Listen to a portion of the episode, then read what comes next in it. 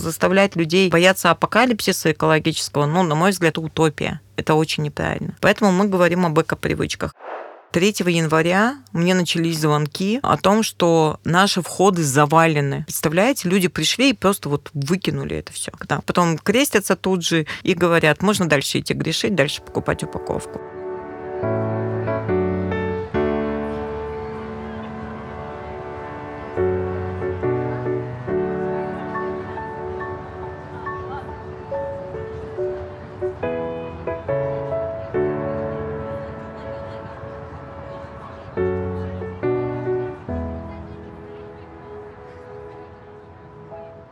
Всем привет, с вами подкаст «Цивиум» и его ведущие Катя и Дима. Наши гости сегодня автор одного из самых известных экопроектов в России. При этом дома она отходы не сортирует. Как так вышло, обсудим в этом эпизоде. Наша героиня Яна Трудкова, соосновательница проекта «Не музей мусора» в Екатеринбурге, который сейчас вырос в сеть филиалами в Челябинске и Москве.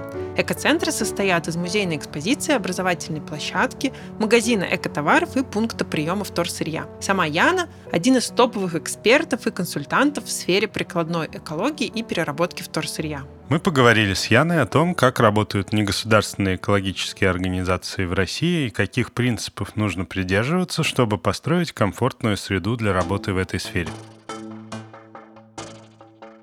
Прежде чем начать наш разговор с Яной, хотим напомнить, что нас можно слушать на любых подкастинговых платформах Яндекс Музыка, Apple Podcast, Pocket Cast, Castbox и всех остальных. В подкасте «Цивиум» мы рассказываем истории людей со всех уголков нашей страны, которые меняют свою жизнь, жизнь мест и людей вокруг себя, даже в эти непростые времена. За четыре сезона героями «Цивиума» стали более 100 человек из 20 городов России.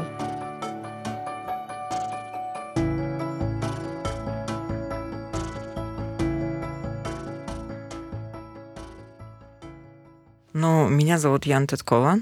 А, я, собственно, являюсь одним из сооснователей проекта, нас всего двое. Сейчас я вхожу уже в топ экспертов по экологии, делаю один из самых крупнейших в России инфраструктурных проектов, образовательных проектов в сфере социальной экологии. В 2018 году Яна работала в Москве, где познакомилась с Ильей Капустиным, предпринимателем, который занимался переработкой электронных приборов. По своему опыту Илья знал, что люди избавляются от огромного количества техники, и на любом мусоросортировочном комплексе есть свой мини-музей из интересных выброшенных предметов. И мы решили привлечь внимание. Это был маркетинговый ход для того, чтобы увеличить объем принимаемого сырья, чтобы люди узнали об этом проекте. И, собственно, так э, за день до окончания подачи заявок мы подались на Ночь музея с желанием сделать площадку. Я просто пришла тогда к начальнику департамента культуры, был сбор как раз для всех участников. Я сказала, дайте нам возможность поучаствовать. Я не знаю, где мы будем, я не знаю, чему будем показывать, но это будет офигенно. Неспроста вот это не было в в не музей мусора, да, не это отрицание. Урал это было место, которое, в принципе, всегда такое демократичное, не согласное с чем-то, не согласное с устоями. А музей это скучно, это закрытые пространства. Получив согласие, Яна и Илья нашли большое помещение, 160 квадратных метров в местном ТЦ, и начали подготовку к ночи музеев. Собрали все объекты, которые накопил Илья. И как бы засунули их в большой 160-метровый мусорный мешок, чтобы любой мог прийти и посмотреть, что часто мы выбрасываем вещи, которые все еще могут быть полезны. На тот момент идея проекта заключалась в том, что многим предметам с мусорных площадок можно продлить жизнь, превратив их в музейные экспонаты. Эту идею подхватили, по-моему, все СМИ, потому что на тот момент, конечно, Ночь музеев, она уже превратилась в стандартные какие-то истории. В общем, в первую ночь мы встретили 4000 человек, 4600. Мы побили рекорды всех проектов, настояли стояли в очереди. Мы, честно сказать, были не готовы к такому потоку. Это был такой хаос. Я, я сейчас просто вспоминаю на 100 квадратах. Этот опыт мы никогда больше не повторили. В плане вот такого количества посещений не было больше. Но, тем не менее, а, все поняли, что ну, хочется остаться. Остаться, и остались мы еще потом на год. И, собственно, через месяц а, после этого большое количество посетителей начали нам говорить о том, что так классно, вы рассказываете об отходах, вот вы нас тут учите, а что дальше? Вот я, вот я стала у вас благодаря вам такой умной, а куда дальше нести. В тот период в Екатеринбурге проводились разные акции по сбору вторсырья, но еще не существовало организованного раздельного сбора или контейнеров от регионального оператора. Региональный оператор – это компания, отобранная на конкурсной основе в каждом из регионов страны на срок до 10 лет. Ее основная обязанность – обеспечивать весь цикл обращения с твердыми коммунальными отходами. Яна и Илья решили попробовать решить эту проблему на своем уровне и поставили контейнеры. Имея большой опыт работы в социальных проектах, Яна была уверена, что получится привлечь волонтеров и спокойно сортировать вторсырье. И, собственно, первый, наверное, тон 10 я разбирала сама, потому что нас завалили. Начали появляться механики, так мы начали разделять контейнеры. А самым сложным было в тот момент, что это вторсырье у нас никто не хотел принимать, потому что никто не верил в такие проекты. Заготовители принимают только а, легко покупаемые и дорогие фракции, это под бутылка картон. Вообще в то сырье от населения практически никому не нужно открою вам секрет. Ну, потому что оно очень разное по морфологии, даже чистое, потому что оно нестабильно. Что-то поменяется, каждый человек решил поменять, да, сегодня там вылезла аллергия, он начал покупать какие-то другие продукты, это другая упаковка, и морфология начинает меняться. Объемы вторсырья на тот момент не могли обеспечить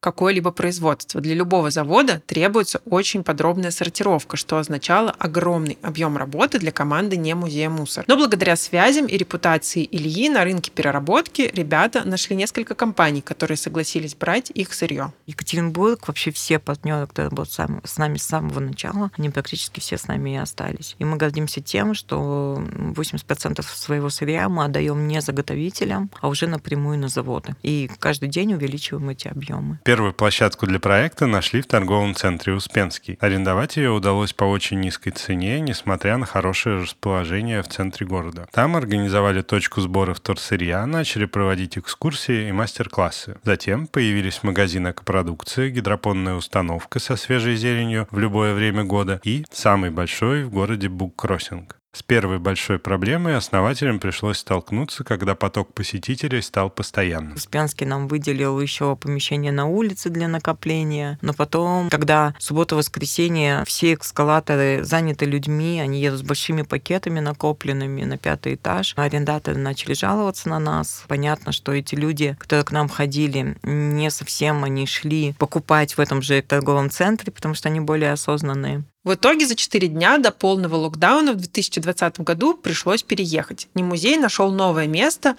с отдельным входом на цокольном этаже. Так появилось первое собственное пространство. За три года экоцентру удалось вырасти из экспозиции на акции Ночи музеев в большой культурный, экологический и бизнес-проект в трех крупных городах. Сегодня не музей мусора существует в Екатеринбурге, Москве и Челябинске и работает с населением, бизнесом и государством. Яна отмечает, что не музей – это большая инфраструктура, которая вбирает в себя множество функций, основная из которых прием вторсырья. В Екатеринбурге у нас сейчас хаб разделяй с Мегой, который собирает там порядка 30 тонн различного сырья. У нас две станции приема, одна в парке Маяковского, одна в 208 школе. Мы занимаемся экологизацией школ. У нас мини-станции есть в нескольких школах, школы постоянно подают на это заявки. Совместный экоцентр с сборкой, экотехнологиями и Procter Gamble. Это маленький такой экоцентр на 100 квадратов, там тоже есть пункт приема. И, ну, собственно, наш на Антона Валика Республика, 12 в Екатеринбурге, там 600 квадратов. Дальше у нас э, Челябинск 600 квадратов и Москва 800. За один месяц площадки проекта в этих трех городах посещают примерно 200 тысяч человек. Они приносят около 150 тонн вторсырья. Команда ведет строгий учет финансовых показателей проекта. 22 год был тяжелым. Команда проекта завершила его с убытком в 6 миллионов рублей. И чтобы не закрыться, сейчас занимается сокращением расходов и повышением эффективности. Четыре года будет музея. А, в этом году. Это стопроцентный бизнес, в который вкладывал Илья, в который мы вкладывали заработанные нами деньги. На сегодняшний момент мы вложили в этот бизнес порядка 126 миллионов рублей. 5 марта, оставшись нам где-то 43 миллиона должны а, компании, которые ушли сегодня из России.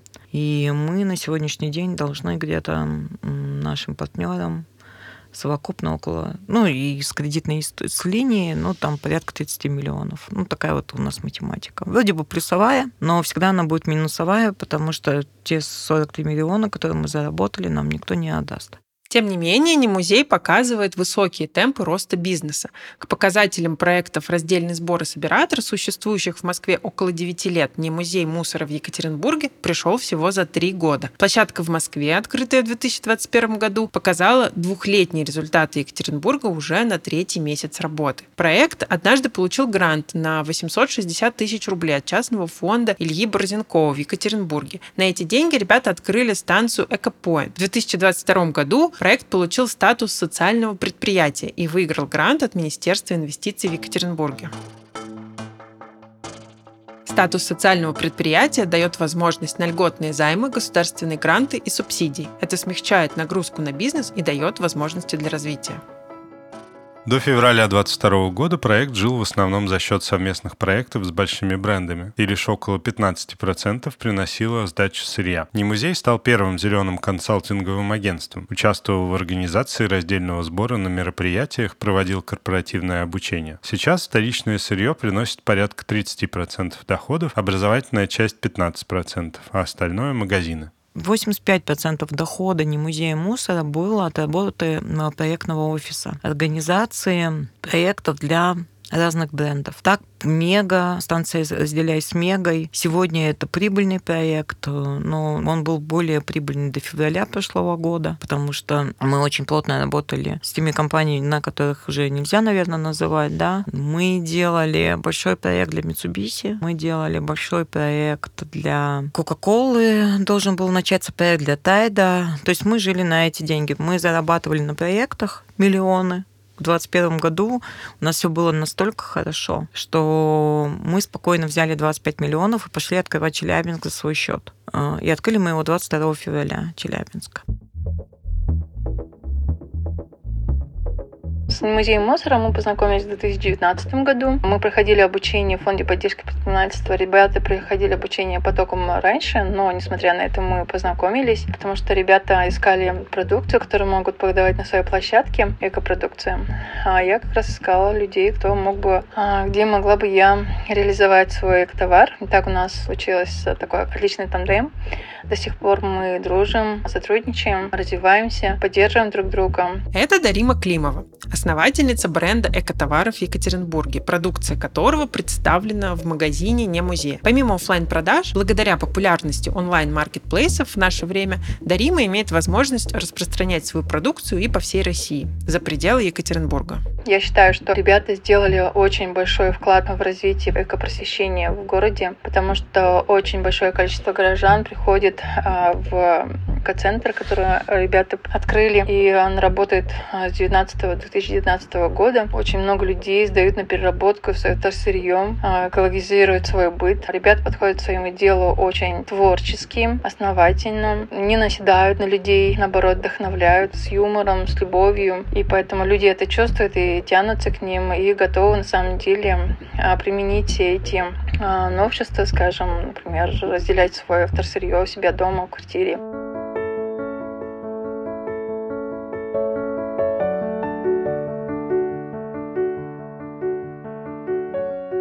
Научной литературе есть такая гипотеза, что с ростом благосостояния увеличивается потребление, но одновременно с этим увеличивается и спрос на качество жизни, в том числе окружающей среды. То, что называют устойчивым развитием, это баланс между экономическим ростом и снижением антропогенной нагрузки на природу. Команда не музея знает, что большинство посетителей — это люди со средним достатком и запросом на более высокое качество жизни. Поэтому не музей пытается создать в своих пространствах атмосферу, соответствующую определенным стандартам. Сейчас мы понимаем, что раньше было достаточно сказать, все идет на переработку, и человек как бы говорит, окей, сегодня этого недостаточно. Человек хочет видеть прозрачность. Наши посетители прихожане наши, это люди, у которого IQ выше, у которого другие ценности, раздельным сбором отходов и вообще задумываются о своем на экоследе люди, которые уже чего-то добились в жизни. Вот как бы это пока сейчас печально не звучало, да, когда у человека закрыты основные потребности, что есть, что пить, а, есть возможность выбрать более качественный продукт, потратить а, денег на и воды, и света на подготовку этого сырья, потратить свое время для оплатить экотакси и довести эти отходы до нас, а потратить деньги на экскурсию, потратить деньги на мастер-класс, чтобы разобраться в технологии экологии. Это люди средний плюс. Их видно по машинам, их видно по одежде, их, их много почему видно по упаковке. И понимаете, когда они добиваются, да, там определенного какого-то вот жизненного статуса, как я, допустим, как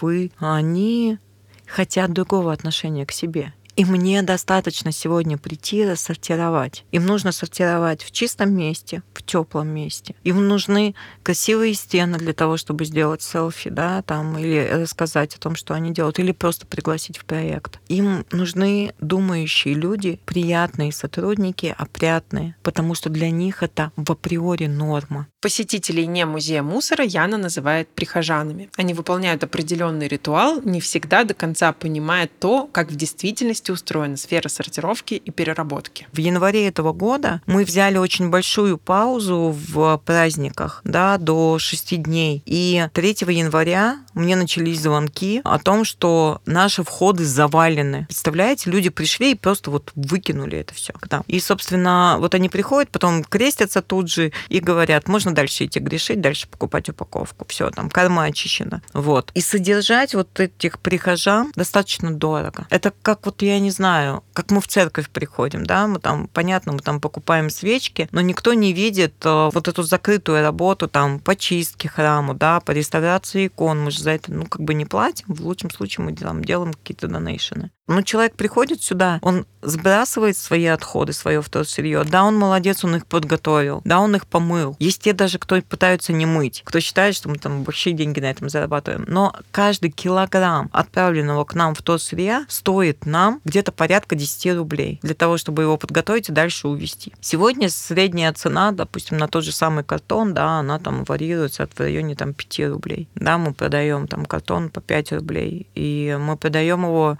действительно действительно заводу. Яна приводит еще один пример. Сейчас они запускают новый проект с центром апитерапии в Челябинске и собирают ненужные людям елки после Нового года. И вот мы ловим такие комментарии, что мы должны там поехать по дворам. И люди элементарно не знают, что как только они принесли свою, свой мусор на контейнерную площадку кадастровую, да, которая отмечена в территориальной схеме обращения с отходами, как только вы приняли решение, что вы отправили это в контейнер или елку поставили на территорию этого контейнера, это принадлежит рекоператору. И никто не имеет никакого ни морального права, ни законодательного взять что-то оттуда. Вот, собственно, когда мы там ставим хорошие вещи в надежде, что их заберут люди, и вот люди, когда их могут забирать, их могут просто арестовать. Это уголовное дело.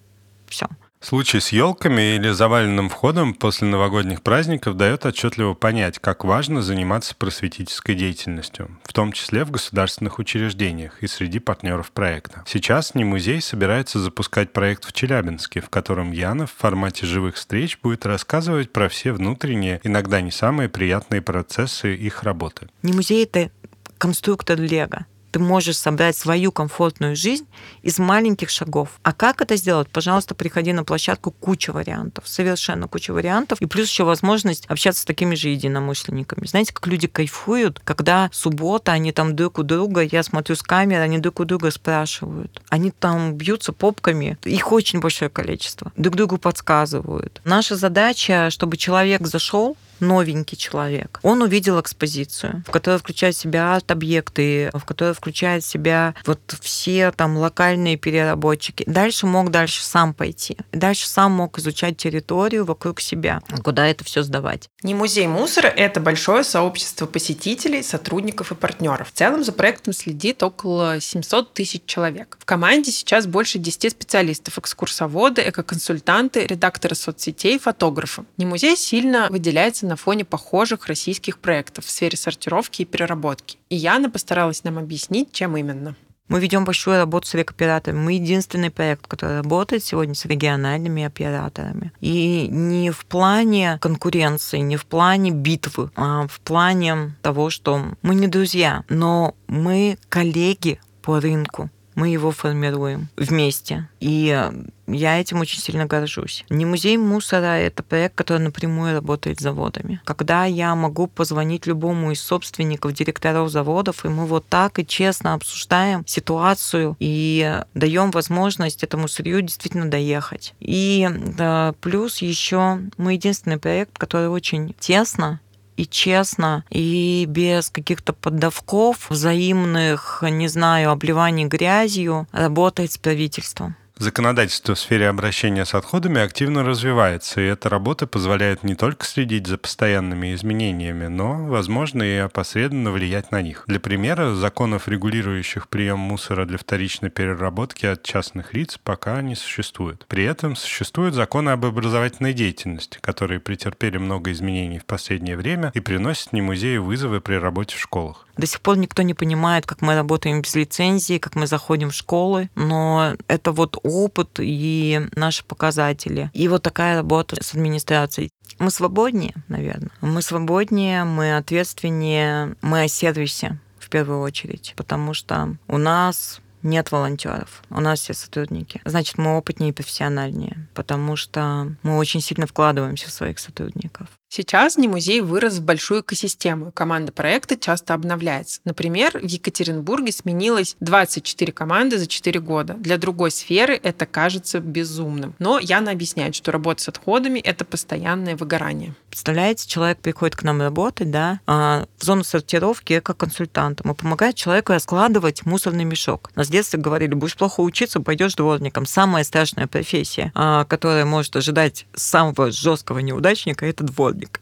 Это работа с мусором. А мы сейчас говорим о новых профессиях консультант. Ничего не поменялось в сознании людей. Вот этот человек, который работает, помимо того, через него за выходной, допустим, в Челябинске три с половиной тонны происходит, это все раскладывается, дальше этот мешок вытаскивается на склад, и там накладывается большое количество мешков. Да? А, он весь день работает с этими отходами. Энергетика у этого всего, она не чистая еще вообще. Она становится чистой на моменте обработки отходов. Яна до сих пор учится работать с командой. Лучше понимать, кто им нужен на каждом этапе работы. Она признает, что она не самый простой руководитель, и у нее есть требования к своим сотрудникам, особенно относительно работы с посетителями. Нужно иметь хорошую интуицию и внимательно относиться к каждому человеку, кто приходит.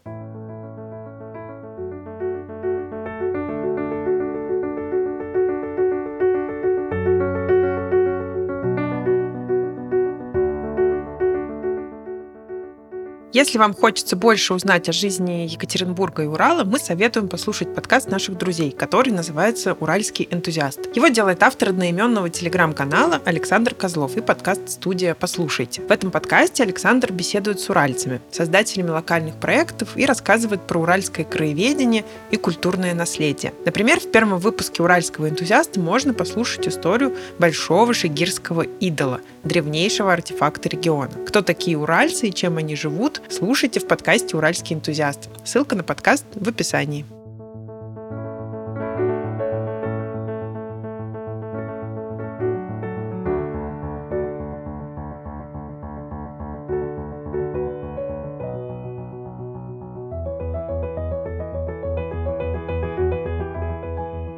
Важным принципом работы не музея является их позиция по поводу политических и экономических новостей. Они не допускаются в пространство проекта. Кому-то это покажется противоречивым или малодушным, и организаторы пережили серьезный хейт в конце февраля, начале марта. Но все равно придерживаются своей позиции, не обсуждать то, что не касается проекта. Это оазис комфорта, это оазис очищения, это оазис свободы. Вот собственно, вот так мы позиционируем нашу площадку. Мы никогда не будем рассказывать о плохих новостях, если они, конечно, не касаются нас.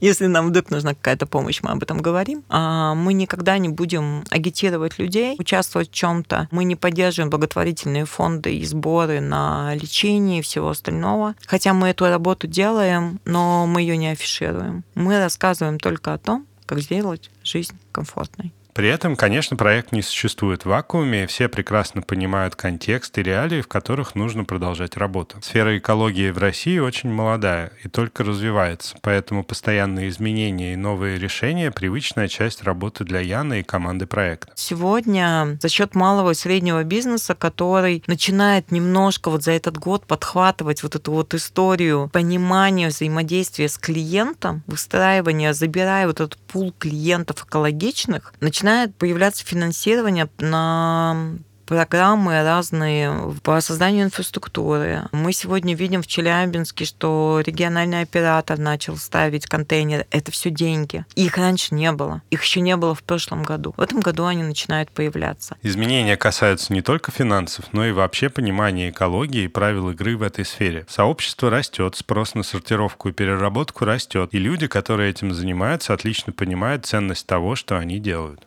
И вот сейчас мы разрабатываем манифест не музей мусора. Я думаю, что к, к середине февраля мы его доделаем. Причиной разработки манифеста стали январские праздники, когда нас просто закидали мусором. Когда в то сырье люди на него потратили время и просто не дождались, когда мы откроемся, и просто забросали выходы. И мы поняли, что пора устанавливать правила. Если вы с этими правилами не соглашаетесь, выбирайте себе другую точку приема, выбирайте себе другую жизнь, выбирайте себе другую ответственность. Свою ответственность по экологичности на нас не надо перекладывать. Мы все-таки не контейнерная площадка, мы больше образовательный проект. Я думаю, что эти правила подхватят другие экоцентры, и, наконец-то, наша отрасль станет более презентабельной, более привлекательной для людей в плане того, что к нам пойдут профессионалы. И, наконец-то, появятся какие-то курсы по обучению, нормальные, адекватные, потому что сегодня люди учатся на практике,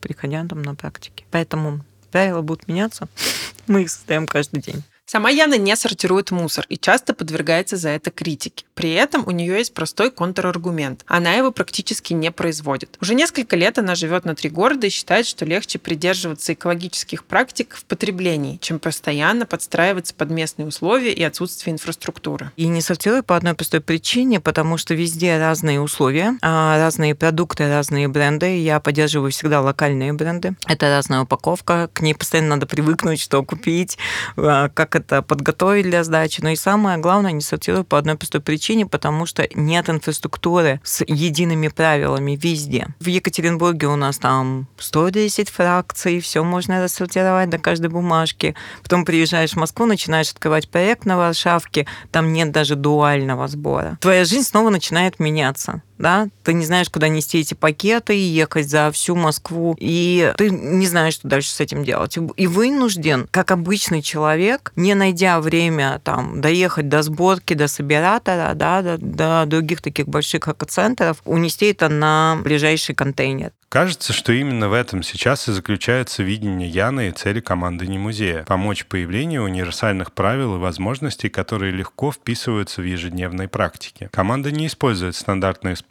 мотивации вроде призывов спасти планету и пытается уйти от экофетишизма. Поэтому сотрудники оперируют цифрами. Насколько больше, например, стало отходов во время пандемии. Нам сложно в России понять, что такое пластиковое мусорное пятно в океане. 60% россиян не было там. А когда мы приходим в школу, эти дети не видели океан. Очень многие. Рассказывать о том, чтобы болело и заставлять людей бояться апокалипсиса экологического, ну, на мой взгляд, это утопия. Это очень неправильно. Когда мы говорим об эко-привычках, соответственно, мы говорим о ближайших магазинах. И идем в эти ближайшие магазины и предлагаем им маркетинговую историю. Вложиться, чтобы получить себе а, социально активного.